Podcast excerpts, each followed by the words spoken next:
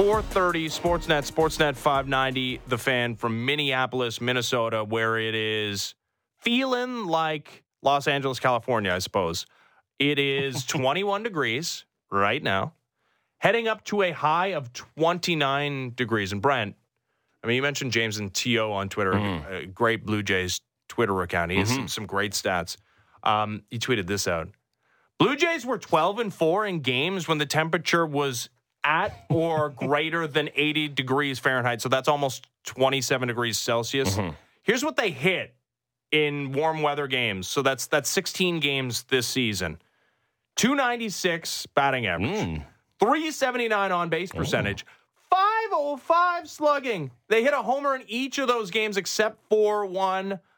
I, I, I mentioned this in mm. previewing mm-hmm. who the Blue Jays would rather face. Is it the Twins? Is it the Rays? And part of my reasoning was that there's a controlled environment in Tampa, and say what you will about the Trop and its garbage, but this team playing in cold weather, probably not so great. And I referenced that series at Fenway Park in which they were swept in a four game series in horrible, horrible weather, and you know they're booting the ball all over the place. I, I this is playing right into that. The, the the Blue Jays, if if Minnesota was was five degrees and rainy this week, I would feel way worse about the Blue Jays' chances. Like if they, much like the man in white here, controls the knob on the humidor with the Jays balls. If they had a guy who controlled, like you know, God, who controlled the weather there, if Yeah, they the could, they would be God. They'd be dropping it down a couple of degrees. Because yeah, of course, it just it makes perfect sense. Like forget the hitting part of it. The pitching and defense team, you Mm-hmm. want the more crisp conditions. Like you would think the pitcher being not sitting there like, oh, my hands are so cold doing this one where you're blowing on your hands every that just feels like it's bodes so much better. And then the fact that you can actually get some offensive production from your team, it's the literal thing we've been trying to meld together the entire time there. And as we said, uh, you know, not a meteorologist, like to pretend to do one when we were talking about outdoor baseball or golf season it's getting colder as the series goes on, though. So you might want to, you know, I know we can't get picky here. Just winning one game would be nice. Forget winning the first 2 uh, but the sooner you can wrap this thing up, the better. One, save your pitchers, obviously, but two, it does seem like it could get a little blustery as the week drags on in Minnesota. yeah, so get this thing over with uh, in two games if you're the Blue Jays. Uh, That's my that's just my professional advice, personally. Well, and beyond that, because it, you know, fall will eventually come. Um, Blue Jays, so they, they get the Twins in this first round of the series, but mm. there's no re or uh, first round of the postseason. There's no reseeding in Major League Baseball when it comes to the postseason. So they're also on the side of the draw that will not send them to Baltimore mm. if they win this series. Lovely. They'll be Wow. headed to Houston, which is in Texas, but also in a controlled environment in which they have a, a roof at at Minute Maid Park. Now they're the defending champs and yada yada yada yada. Yeah, I feel a little differently about uh, the second second leg of this. Do but you, this, though? Yeah, because I mean, it's not- I, look. I know, I know they handed you your lunch. I, I like, I know what I'm asking for here.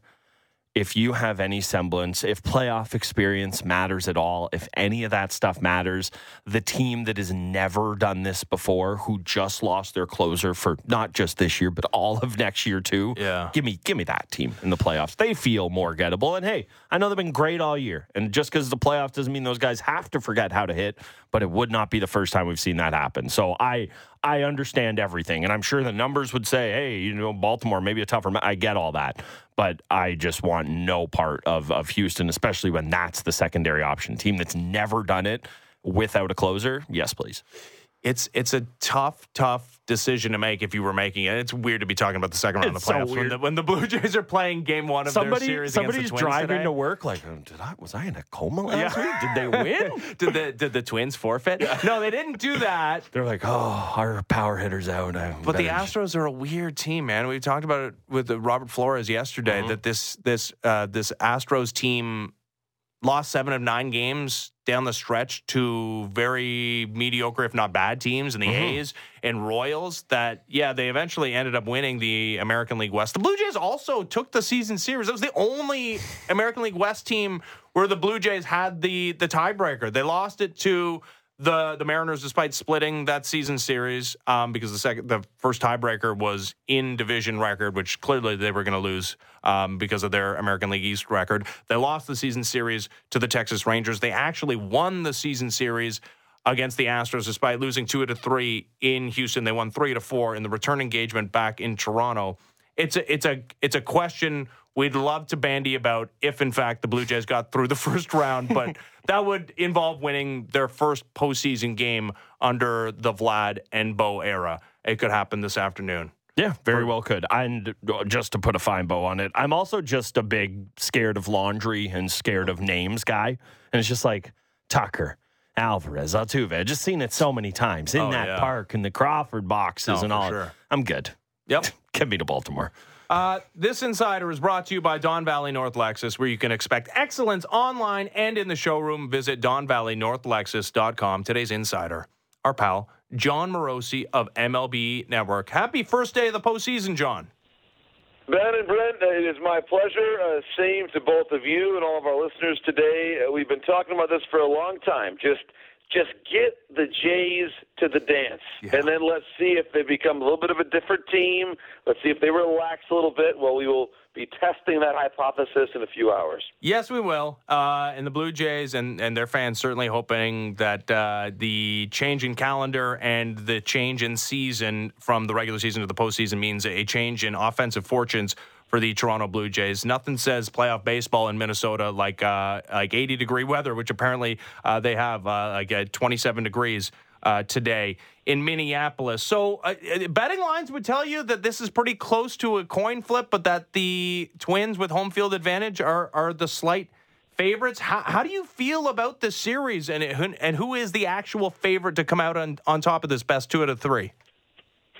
Great question. Uh, I I think that when you look at the way that the Twins have played lately, and the fact that they've got two excellent pitchers going, obviously the Jays the same thing, but it, it's going to I think be should be probably a, a lower scoring series just based on the starting pitching quality on both sides. The fact that they're playing at home. And the fact that the Twins have been one of the best teams in baseball since the 1st of September, I, I do think on paper, to me at least, that the Twins are are the favorites here, but not by a ton. And to your point earlier, we're we're we're going to see a a long streak end here shortly in terms of a losing streak in the postseason. Either you you see the first playoff win of the Vlad era, or the first win for the Twins in the playoffs since Game One of the 2004 division series against the Yankees, a game that was so long ago that I was I was there as a 22 year old reporter from the Albany Times Union. That was a long time ago, my friends. Uh, I had a full head of hair and everything. So that was that was a long time ago. So uh, it, it it is unique that these two teams have paired up. To your point, it's going to be actually the warmest ever postseason game in Minneapolis for baseball. It's I, I think back to again I'm, I'm dating myself here, but I, you know, I've covered games at the Metrodome where there was snow on the roof in the playoffs. So that's it's been a while, and so I think that there's there's a lot of storylines converging over the years uh, here in this uh, brief best two out of three. I I do like the Twins' youth that they've built up, uh, and, and some newer names for us to learn. Matt Wallner is one of them. He's from the Twin Cities. Uh, of course, Edouard Julien from Quebec City. They've got some younger players that have come in and, and made a name for themselves amid all the injuries they've had. So I, I, I do like the momentum the Twins have built. That being said, we know how talented the Jays are, and, and we're about to find out if, if this team just had to get into the dance and then they would relax a little bit and, and play some more consistent baseball. Well, we're about to start finding out here this afternoon. Yeah, it's funny. We always think uh, or try to think about what lessons can we learn from other playoff teams. You definitely do that if you're a team that's sitting on the outside looking in. But I think even even across the sport, you probably look at it, and I think maybe the biggest lesson from the Twins in terms of how they've built this thing up is being unafraid to be bold. You know, we were saying that there was so much talk here about the Swanson for Teoscar Hernandez trade, and that is like the baby version of what the Twins did to get Pablo Lopez. I mean, they send out Luis Right. Arraez, and you know that guy. I mean, I don't need to tell you, and everyone out there knows has a magic wand. What he is able to do at the plate, but you know, as valuable as a hitter can be, getting this guy at the front of the rotation. I mean, you just we've seen it here in Toronto with how how valuable Gausman's can be. Uh, Gosman has been, and it just seems like the lesson to take away from that is to be you know unafraid to be bold, uh, even if you're a team that that has kind of been pretty comfortably going for the last couple years. Well, you're right, and it's a trade that I think we should make sure that we point out. It worked out well for both sides. The the, the Marlins are playing in the playoffs today too, so they're so it worked out for both teams. I think the the Marlins got what they needed in, in Arraez, and, and they certainly have some pitching depth of their own. Obviously, they're the Marlins are a little bit compromised now because of Alcantara and uh, Eury Perez not being available right now. But I think in general the, the deal has worked out pretty well for both teams. And I, I look at the Twins and and Lopez just gave them such stability. I, I think too, and it's hard to prove this, but uh, Lopez's presence, I believe, gave you an even better version of Sonny Gray, and, and they're both among the top 10 pitchers in the American League this year, I think you would say objectively. And the Jays have some candidates for that same status, but uh, I think the Twins, those those two guys have been leading the way throughout, and and I think that their rotation depth is there for them as well. It's just they're a nice balanced team.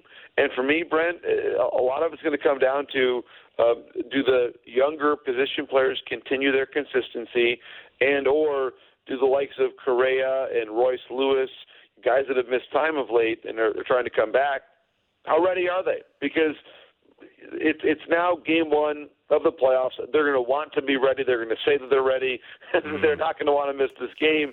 But we you always wonder what are the odds that by any sort of important date on the calendar that a, that an injury is is that much better because of, of what the calendar says and, and how the player is healed. So uh, we're going to test that as well. So I, I think there's there's a lot of a lot of intrigue, a lot of things that we don't know. Obviously, the, the, these two teams are, are not as though they've played a lot of consequential games between them in, in the past, in terms of uh, the recent history at least. So it's it's fun. I think it's going to be a really unique uh, matchup between the two teams, and and, and uh, I think the, the all of the baseball world's about to learn about some new faces and new names. I think especially on the Minnesota side. I think a lot of the Toronto names mm-hmm. are, are fairly well known to the to the baseball fans in the, the south of the border, whether it's that Vlad and Bo and Springer and, and Chapman. I mean, these are people that we've known and seen for a while. Uh, but I think the, the Twins are about to introduce us to Wallner and, and Lewis and Kepler, who's had a really, really nice year this year. I think he's been one of the more consistent players, uh, certainly since the All Star break. So some newer names for the for the, everybody to get to know, uh, which I think is healthy, and it's it's going to be a lot of fun watching it all play out today. But as you mentioned, there's also a, a mainstay when it comes to the postseason in Carlos Correa, who I, I think everybody is going to recognize, um, whether you're a baseball fan, hardcore, or a peripheral one. And yeah, you mentioned it. He he didn't finish the season healthy. He's uh, all accounts are that he is going to be on the postseason roster and, and good to go for today's game. I don't know, less so maybe Royce Lewis, and, and we'll see how how available he is would be a huge loss for, for the Twins if he's not available in the series or a, in a limited capacity. Correa, though, I, I want to start with John because yeah, he, he has the incredible playoff pedigree and he's performed so well this time of, of year. This season, when he was healthy, he really took a step backwards offensively. Is he still that guy? Like, it, did, should the Blue Jays view him and should Blue Jays fans view him in the same vein as as when he was a key contributor for a championship Astros team? You know, but I, I think that's probably aside from the pitching, which is obviously always the big storyline. That's probably the biggest question of this series and this postseason is is Correa truly back?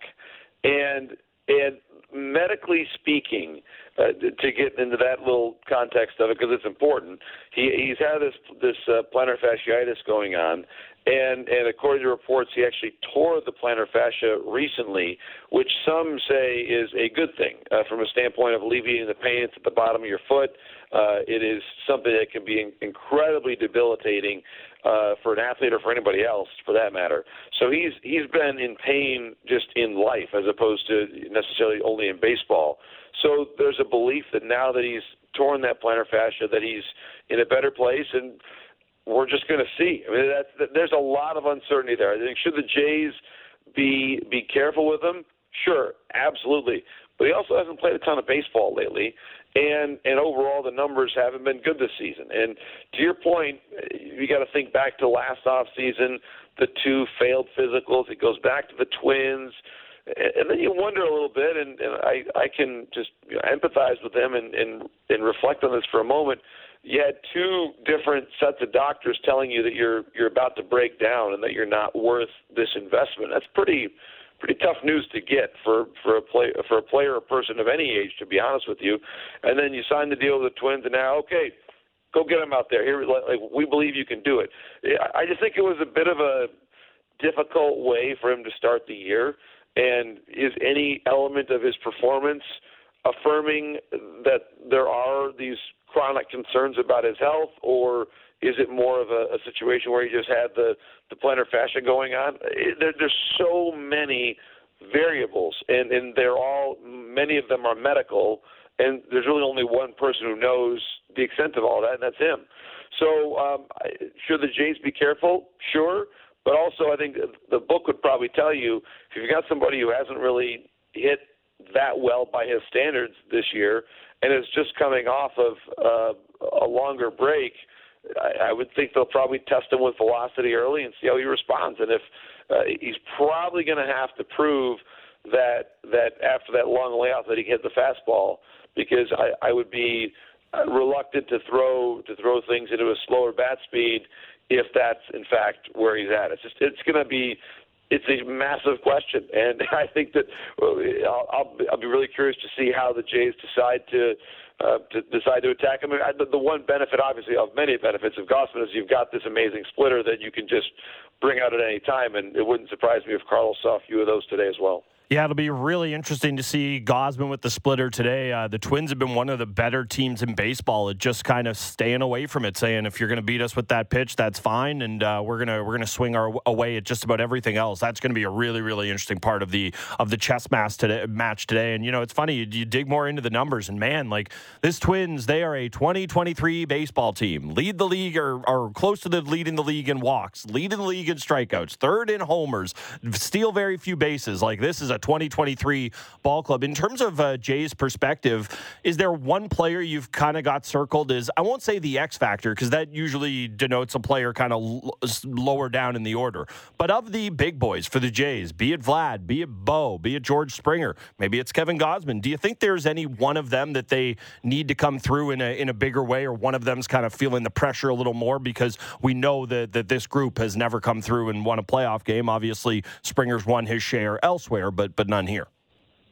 Right. I, I do think it's it's Vlad. Uh, that's probably the easy answer, but I, I also think that when you consider the way that he can hit, and, and I was just in Detroit uh, on Sunday as the Tigers honored Miguel Cabrera. What a what a day! What? Just give us give oh, us two amazing. seconds on that, John. What a day that was down there. Sure, and and and, and as I was saying on Sunday, a beautiful job by AJ Hinch and the Tigers to orchestrate Miguel getting into the game, and then a big assist from the baseball gods to make sure that he got the one chance that he had gotten uh, in his first defensive game since 2021. And as he told me later on, guys, he had not fielded a ground ball in batting practice since last year. So it just he he didn't even have a glove. He he wore Spencer Torkelson's glove. I mean that that was a story for the ages. Uh, he asked Torkelson for his glove. He, he used it for one one plate appearance, one ball in play, and then signed it to Spencer. And Spencer's going to keep it for the rest of his life and never use it again. That's that is the absolute truth. Um, so I, I think with with Vlad uh, to to make the point about Miguel, I mean that he's the guy that was, has been compared to him, of course, for a long time with their setup, with the ability to go to right center um, and and have that swing at times that's what I need to see from Vlad in this series because the pitching on the Minnesota side is really quality. And you've got guys in both Lopez and Gray who will give you innings and take you deep into games. And so if if that's the case, you're not going to get a bunch of mistakes. You have to be ready to hit the ball where it's pitched, and if that means taking your base hits, you do it. And and I think that that to me is going to be the, the key thing is is does he settle in does he take his hits? Does he take his walks when they come? Or is he swinging at the second pitch of an at bat and rolling over it and hitting an easy tapper to the third baseman? That's that's what I want to see early. Did did he does he bring his good approach? And and that's the beauty of the playoffs mm. because much like in the NHL, it's a it's a long journey. Uh, and if you're able to to have a, a month, you hope you hope it's a month of of games that change the narrative of how you did in the in the, in the regular season, very few people in Toronto or across Canada are going to care much about whatever Vladdy's batting average was in the regular season if he gets him to the World Series. And it's all in front of him. We just have to wait and see what happens. That's that is the best part of the playoffs is that you can change the perception of your of your season in the, the matter of a few days. But guess what? You got to find a way to execute now. And and the Jays have not always done that well as a team. So um, it's just so interesting, guys. We could talk about this for hours, the number of different angles on it, and I just I can't wait for the first pitch today. Yeah, me neither. I, I am interested also because we're we're obviously very myopic, and, and baseball is very much a regional sport. Um, that yeah, I can't say that I spent a lot of time this season thinking about the Minnesota Twins because of the division they played in. But yeah, diving into the numbers and, and some of the narrative surrounding that team, I, I am curious about the amount of pressure on them because it, it has been a build for them, right? 2021 73 wins last year, 78 and then 87 this year and, and winning a division title kind of going away uh, with it, it, it, mostly uh, the result of the rest of that division fading, except for the Tigers who played well down the stretch to finish second right. in, in, that division. So shout out to a Tigers team that might be finally on, on the rise and, and able to compete at the top of that division. But yeah, it was it was a successful season, and they've they've got some good young players, and and and could they win a World Series? Absolutely, but like it doesn't feel, John, and correct me if I'm wrong here. Um, that the pressure is nearly close to what it is in Toronto for this Twins team. That yeah is in a contention, a window of contention, and, and it's not like it's all young players. They they traded for Pablo Lopez. They they re-signed Carlos Correa but it feels like the expectations are modest compared to what they were for the Blue Jays, especially coming into the season as one of the World Series favorites. That's exactly right. That's exactly right. The the, the Twins. Uh, they are for a variety of reasons. They they are less leveraged to this exact year in the way that the Jays are, where we've been pointing to this year for a long time that this is this is the Jays' year. Hasn't felt that way during the course of the season in terms of their play, but this this really, when you look at uh, how how little time together that that they that Vlad and Bo have left before they become free agents, there's there's a ton of urgency. They they went out and spent on Bassitt. They went went out obviously at Gausman in recent years too. This is this is an all in kind of a team, and I, I think that both teams, but I think more so on the Jays side, we've touched on this before. When the when the Yankees and Red Sox are down, you've got to take advantage, and that's where the Jays find themselves right now. I think for the Twins, you know, we've mentioned some of the younger guys. Was Lewis, Julien, uh, Wallner, uh, Jhoan Duran, and the, and the bullpen is still a pretty young guy. They, they're sort of at the start of something. And you look at their division, and to your point, the White Sox are still lost. Uh, the, the Royals are not close to winning yet, in my opinion. Cleveland pitching is still really good. Francona's retiring, obviously, so that's maybe the end of an era. Detroit's getting a lot better. The point is, the, the Twins, if they keep playing well, they should arrive at spring training next year with a pretty good chance to uh, to make the playoffs yet again. And and they and what I like about the Twins setup right now is is they had time to to get their rotation lineup exactly as they wanted to, and and yet they also still played pretty well in the month of September, mm-hmm. and that's a really good sign. So th- it's a good combination of you're in a good run of form, you've got your pitching lined up, you're hoping that you've got some of your more recently injured guys back healthy. It, it's a it's a good convergence of circumstances. You're at home as well. Um, and again, they they have the burden of not having won a playoff game in 19 years, so they understand that pressure. I just think they're they are not feeling quite the same roster related pressure and yeah. window to win type pressure that the Jays are feeling. Yeah, I would say there's uh, more than a few uh, Minnesotans also that are focused on the Vikings this time of year than than uh, than on the Twins. Uh, last one before that you go. This is the first postseason we're going to see with the pitch clock, John, and and so many of my my great postseason memories are of you know those those great fan shots and and people praying to the heavens that they're going to come, their team is going to come up with a big hit or or a big strikeout. And I I understand entirely why Major League Baseball didn't mess with it come the postseason. This is the way we play baseball now, and and certainly there's going to be bonuses to it. It'll be interesting to see if, if if it feels as as tense as as years previous. What are you anticipating? I think it'll be great. Uh, and and what I'll say on this is, uh, I believe it was the the Kirk Gibson at bat that if if you had if you had had a pitch clock, that the Gibson Eckersley at bat would have all been legal from beginning to end. Really? And so, yes. So we're we're used to having even the most tense moments. You know, first of all, for for those of us, uh, you know, all of us who, who love broadcasting and are a bit of you know broadcasting uh, aficionados, it was of course the the late great Bill Webb of of Fox who always did such a great job of uh, of cutting in those uh, the, those crowd shots and the and he sort of pioneered this decades ago. And, and you think about the World Series, and a friend of mine, Matt Gangl, is a tremendous broad, tremendous broadcaster and, and director. So he's uh, he's now charged with that, and I'm sure that Matt will find a way as opposed to maybe getting having enough time for three of those fan shots. Cut away, cut away, cut away. Maybe it's one or two. He'll adjust. I mean, mm-hmm. we're, all adjusting, and, and I think that uh, my, my friend Matt, uh, my friend Mike Ferrin, did a great made a great point about this this week on uh, on MLB Network Radio about how if yes, there's maybe this argument that you want to. Uh, have the, the the governor taken off, if you will, and gone back to the those postseason games of old and I get that. But the, the point that Mike made, I think, is the most important one, which is if you're now having casual fans tuning in for the first time all year, yeah. or for the first time seriously in a you know in a while, don't you want to be able to show them our our new toy, our our new our new baseball, the way that the game is is working right now, which fans have. You look at the amount of increased attendance, fans have loved it.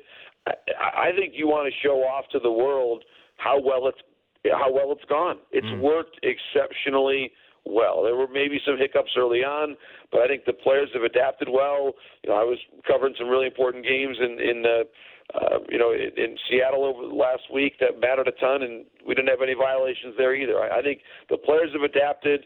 It's a much better product. The fans seem to enjoy it, so I think you want to show off to the whole world what you're able to do right now as a sport. Yep, and and you want a Marlins Phillies game that starts at eight o'clock to finish before midnight, which will happen. Right. That's a great point. yeah, and that's that's it too. I mean, that's where you know, again, being a, a father of young kids, the ability to to watch a game, uh, a night game that that ends on time, mm-hmm. uh, is is really it's it's it's both an asset to to the sport growing, and it's a it is a blessing to all the families who want to do that. Ah, John, quadruple header of playoff baseball, also a blessing. My goodness, can't wait for it. Amen. Uh, starting at three o'clock this afternoon. Thanks for this, John. All the best. Enjoy. The playoffs are here. We kept saying, just get the Jays to the dance. They'll be they'll be relaxing and a much different team. Today we're we're gonna start finding out, my friends. I can't wait. We'll, we'll put it to the test. See you, John. All the best. Thanks. There's Jon Morosi, MLB Network. This insider brought to you by Don Valley North Lexus, where you can expect excellence online and in the showroom. Visit DonValleyNorthLexus.com. You know how I can tell Morosi's excited for playoff baseball? How? He did not shoehorn the Red Wings into the conversation. Oh, that's a great point. As a, as like we, there's a hockey team in Minnesota. He could have easily gone. I mean, there's literally nothing to talk about other than like, hey, Kirill Kaprizov. But uh, yeah, you know, that would have been quite the hipster move. But the fact that he didn't even dip a toe in there. Normally mm. he normally likes to throw out a little like, hey, just in case you guys forgot, I know hockey. Yes. But he didn't even do that because he's so excited. Rightfully so. It's the first in. day of baseball's postseason. I, I, would like to congratulate Carlos Correa for tearing the plantar fasciitis. Congratulations. The face both of us made. and then that being followed up with, which is great, actually. when he heard that thing snap, he was like, yes! like manna from heaven. Oh my, my foot is in God. pieces. Awful. Have you ever had plantar fasciitis? No, it sounds disgusting. I've Quite, had it yeah. before. It is not great. It's yeah. not what you want. You, you like you, okay, you can't walk. You can't. Just, you just can't. You cannot okay. physically walk. Let me ask you the question I need to ask you. What's that? Can you play golf though? Like, could your cart yeah, stand there? Like, I was you walking did. on the side of my foot. You did. yeah, of course. I think that's what it was. Like, it was plantar fasciitis, but like, I literally couldn't walk on like the arches of my foot. So and I was just knew, like walking uh, on the side of my foot. you just needed a good old snap and you would have been uh, feeling great. I, I yeah, I, sh- I should have, yeah, yeah, oof. Just I should have just you should have just cut your foot at the that's bottom. That's what I was going to say, but I was like, that's too gory. But you nope. did it. So yeah, I did. Yeah, it's fine. Anyways, um, say anything once. Could say anything once. That's really gross. Uh, I, I, I got to tell you, despite the fact that Carlos Correa has had a down year for him, mm-hmm. OPS plus under 100, so like below league average offensive mm-hmm. player. And despite the fact that he hasn't played in multiple weeks because of the plantar fasciitis, that's a guy I'm probably not keen on pitching to. Mm-hmm.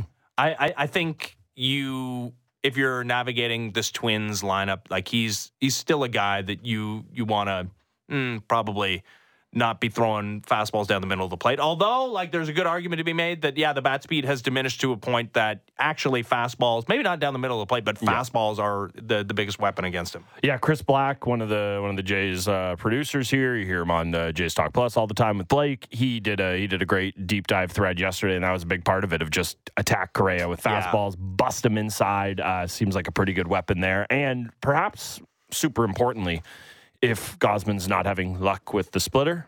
Establishing that pitch and pitching inside. And, you know, we don't need to get into what this means with umpires, but if you get a little respect early in the game, especially if you're attacking the zone and being in there, we all know that can beget uh, straight calls potentially later on in the game for you. So something to watch there. All right, here's something to chew on. Brought to you by Great Canadian Meats. So, mention NBA Media Day across so many franchises in the NBA yesterday, including the Raptors, including the Miami Heat, where Jimmy Butler debuted his new haircut. Which I know It's this amazing. is a, it's, It's an amazing. audio medium, but you should You've seen it. yeah, it, it's.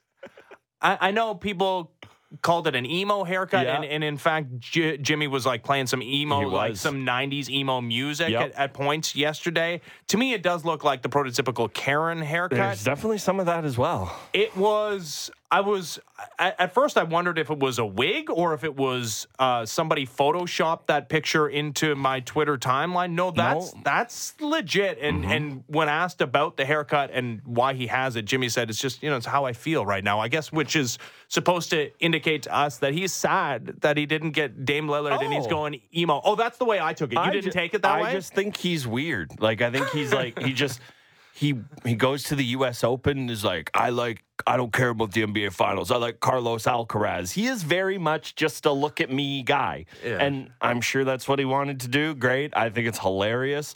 I you know, for people, I'm, I think this is well known now, but for people who don't realize, such a big part of these media days is yes, it's about going and you know having the uh, the chum in the water that the Raptors gave us yesterday. That's Yeah. the goal of it all from the A media perspective. Media perspective, but really, what it's for is for these guys to take their pictures, and when you're at the arena, it's all the like "let's goes" and all that. And Jimmy Butler is gonna have this hair yeah. every time somebody's at a Heat game, or even more, like this stuff happens on that day too. I could be wrong, but NBA on TNT, big Thursday night game or Wednesday night game or whatever it is, that's the graphic of Jimmy Butler in the Heat that's going to be there. Honestly, if this was part of the grand plan that Jimmy Butler was like, watch this. This is going to be hilarious. I think it was. I think that's the whole plan. I don't know. I don't discount the possibility of him playing the whole season with that hair. Although I will say, I when feel you're like sweat would probably yeah, not. you're running go up and well. down the court, like you have to at least have that that uh, pulled back into a ponytail or something, don't you? You do headband. Headband. Yeah, they banned the karate style one that was really cool that all the guys were wearing, where they like tied it like off like a that one. ninja turtle behind Yeah. their head. Uh, that would have been quite a look. But that's that's like just the appetizer. That was like Jimmy Butler's doing crazy things over here. That wasn't the only thing happening on NBA Media Day. No, it wasn't. Kawhi Leonard also spoke, and and he was was asked to respond to the NBA's new uh, arrest policy. I'm just wondering if you feel an obligation to play every game. No, I mean I'm not a guy that's sitting down because I'm doing a load management. Like, low, my when I was with the Raptors, it was different. Like I was coming from an injury, and you have to know the details of a doctor. Um, but if the league is seeing or trying to mock what I did with the Raptors, then they sh- should stop because I was injured during that whole year. Um, but other than that, if I'm able to play, I'll play basketball. Um, you know, I'll work out every day in the summertime to play the game, not to sit and watch people play. Um, no. So, no league policy is helping me to play more games. Yeah, and uh, that's a league policy, by the way. That earlier in the conversation, he had no idea about. They're like, like, hey, what do you think of the new load management policies? Like, what is it? What? What are you talking about? This is just my job. I just work here. You tell me. so I'm of two minds with this thing. Okay. So one is like that's tone deaf, right? Like, come on, course, like yeah. people, and especially considering the expectations with this Clippers team since you arrived and. And the lack of time that people have seen you and Paul George on the court together, like it's you basically made them give away Shai Gilgeous-Alexander Yeah. to facilitate it all. It's like, come on, come on, Kawhi, are you serious? But then I don't know. You think a little bit harder about it, and and and it's not just him too, right? I, I think there is this perception that it is these load management decisions are coming from the players. Mm-hmm. And and I can't speak specifically to each individual one and Kawhi Leonard, but I think Kawhi did hit on a thing that is largely true is that these guys do want to play basketball. You know why? Because it's yeah, other, fun. other than Ben Simmons, most of them. And- do. yeah, that guy still. You're right. The jury's why I out for said him. individual cases for individual players. Ben Simmons heard you say that, and he's like, "Ew, who would want to do that? Ew." gross. Um, but yeah, I think by and large these players want to play, and also the proof is kind of in the pudding as far as Kawhi Leonard missing multiple. Like basically whole seasons, and in 2021 22, a whole season because of a knee injury. Before he arrived in Toronto, only played the nine games with the Spurs. And of course, there was, if, if you want to go back in time and remember Mm-hmm. Yeah. the conversation that was happening between he and the rest of those Spurs teammates and their belief that he could have played through Mm-hmm. the pain of the injury that he was recovering from.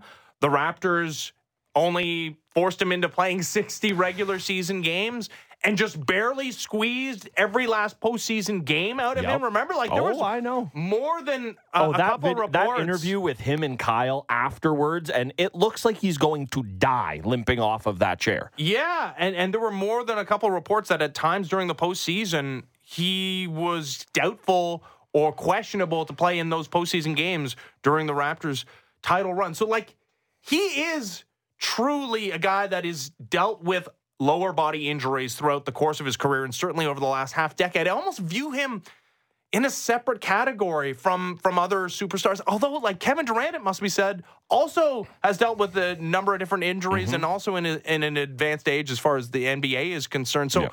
I I want the star players to play, and it's it doesn't feel like it's too much to ask them to play. You know, the almost all of of the 82 games uh, where there's only 48 minutes in a game, but just look at some of these guys' injury histories and and what are you asking for? Uh, Are you asking for them to further risk injury in a regular season that's becoming more and more meaningless? So the Kawhi thing's actually really interesting. I think bringing up Durant, he's just on a complete other end of the spectrum. Like he's just one of these guys who has to play basketball or he'll die. Him and Ben Simmons are on whatever the scale is. Simmons is on one side and Kevin Durant's on the other side. Like he just has to play basketball or he'll die. I think Kawhi Leonard is probably somewhere in the middle, like a lot of people in this league. The thing with Kawhi, and I can understand why he would be frustrated about this, is that yes, the league has its load management policies, but this was a conversation before Kawhi Leonard was even a thing. I remember the Heat going to San Antonio or vice versa, and I actually think it was Popovich saying, Yeah. I'm going to sit all my guys Right. just as a screw you to the league. And Kawhi Leonard saying, What does that have to do with me? That is a team Mm-hmm. trying to go at the league. Why am I all of a sudden a guy who is hurt? The face of this because I did it for a Raptors team that Mm-hmm. nobody cares about, so we could just you know crap on load management and the idea of it because they're the face of it. So from Kawhi's perspective, I do understand the idea of being frustrated. Of hold on, there Why are am I the actu- poster boy? Yeah, yeah. Go make Ben Simmons the poster boy. Go make my old coach, who I probably kind of hate, Gregg Popovich, who put the middle finger to the league. Why don't you make him the poster boy of it? Why does it have to be me? So I totally understand Kawhi's frustration. And then just to, just to kind of dovetail one last media day story, he at least showed up. Yep. James Harden didn't even bother to do that in Philly. Yeah. So Kawhi's sitting there going, I know my answers aren't sexy because I just talk like this, but if you listen, I do actually have good words to say, unlike that bum in Philly who didn't want to show up. Why don't you ask him about load management? Like it is I can I can completely understand his frustration. Yeah, the the organizations themselves, the front offices themselves, should probably be the ones answering for this load management question, and not the players, because I think by and large, it's it's not um, at their feet the decision. All right, when we come back, Leafs losing overtime.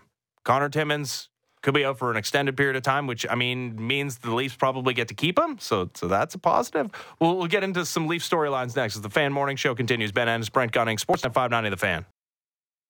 The smartest takes on the biggest stories in sports. The Fan Drive Time with Ben Ennis. Subscribe and download the show on Apple, Spotify, or wherever you get your podcasts.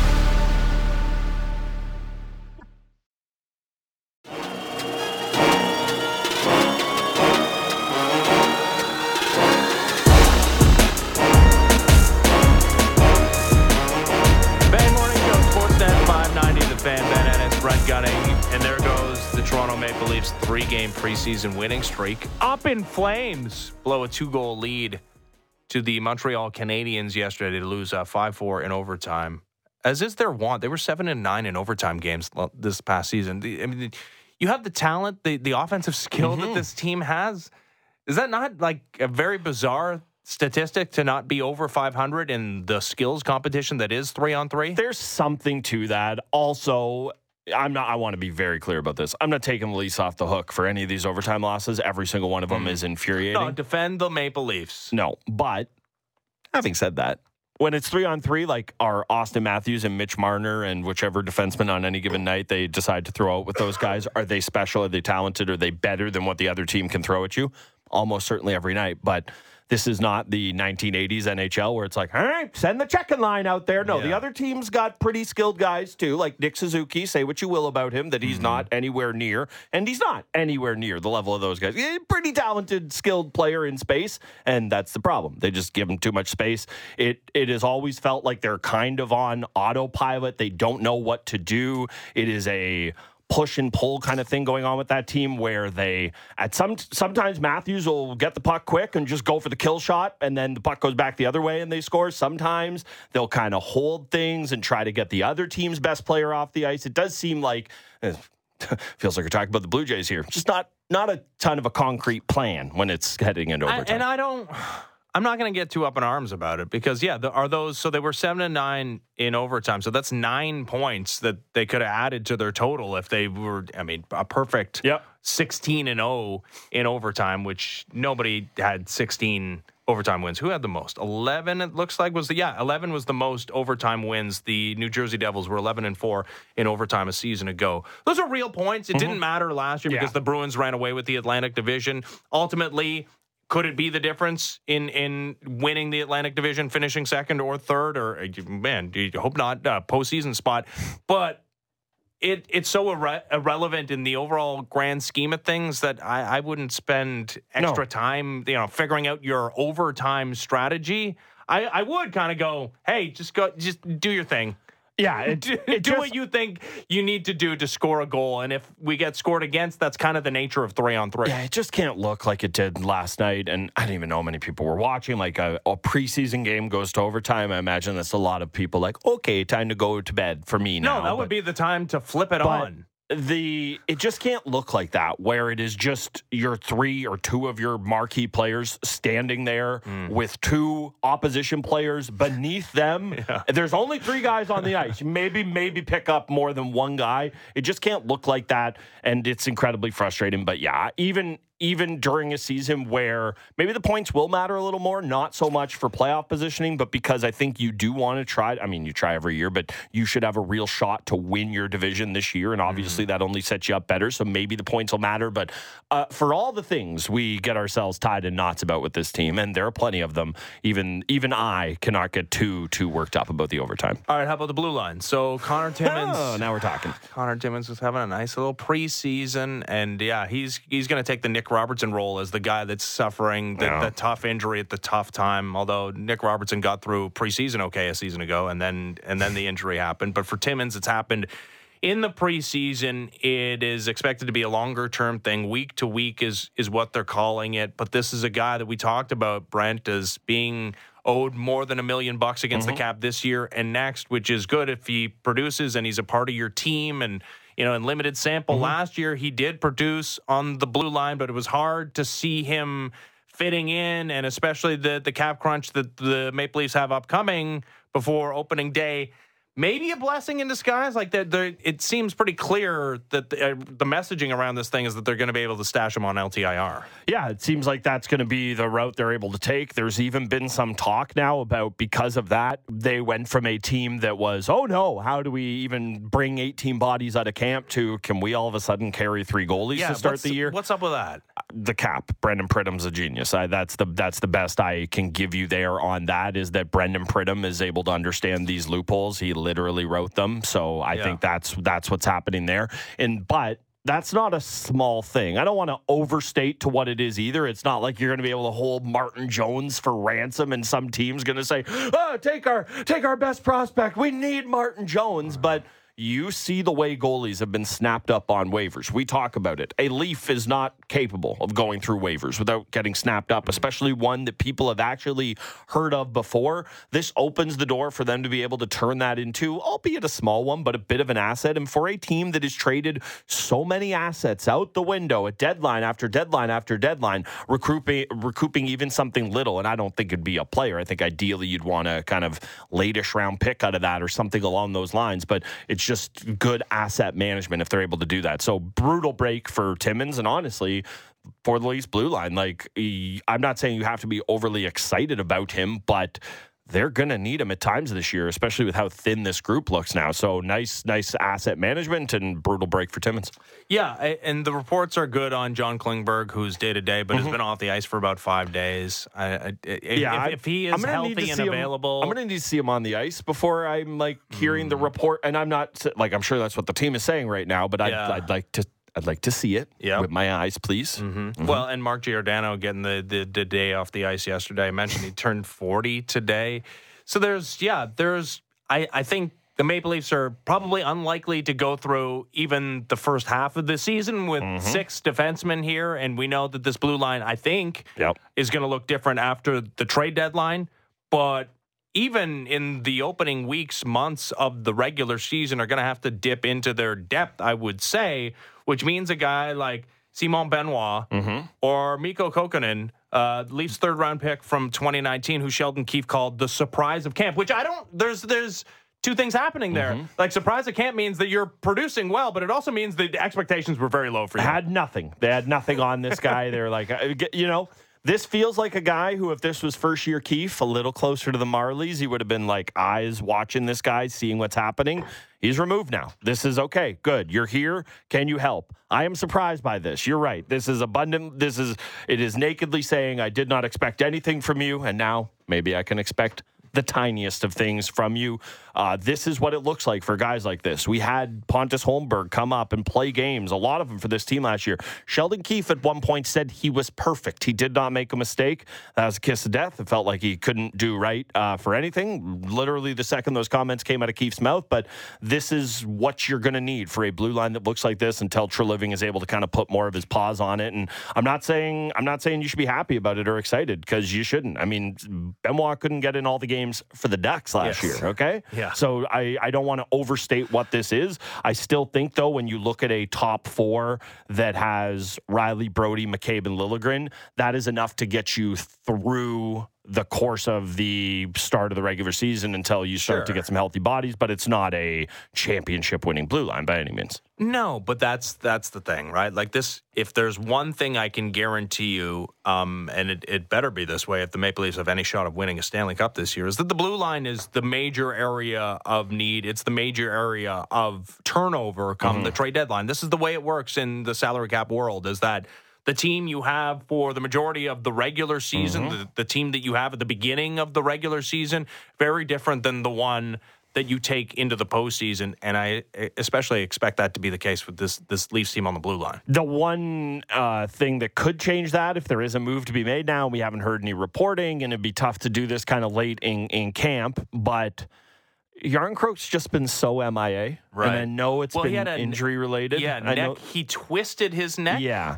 But anytime you have a new GM come in Yeah. and there was a big bet, and it wasn't a huge bet in terms of salary, but four years is a lot of term in today's NHL, especially for a middle six guy like that who is not a part of your core.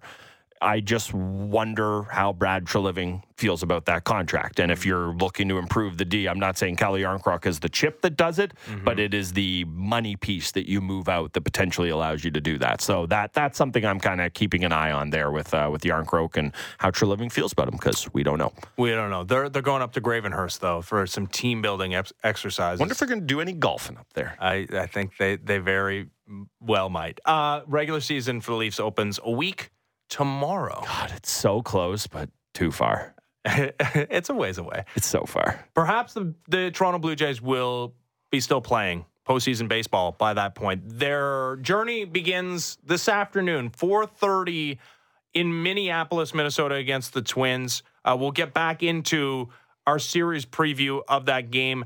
Have a look at uh, how the, the fans in Minnesota are reacting to a home playoff game and the pressure that uh, surrounds this Blue Jays team and individually who has the most pressure on them going into the postseason this year. That much more next. The Fan Morning Show continues. Ben Ennis, Brent Gunning, Sportsnet 590, The Fan.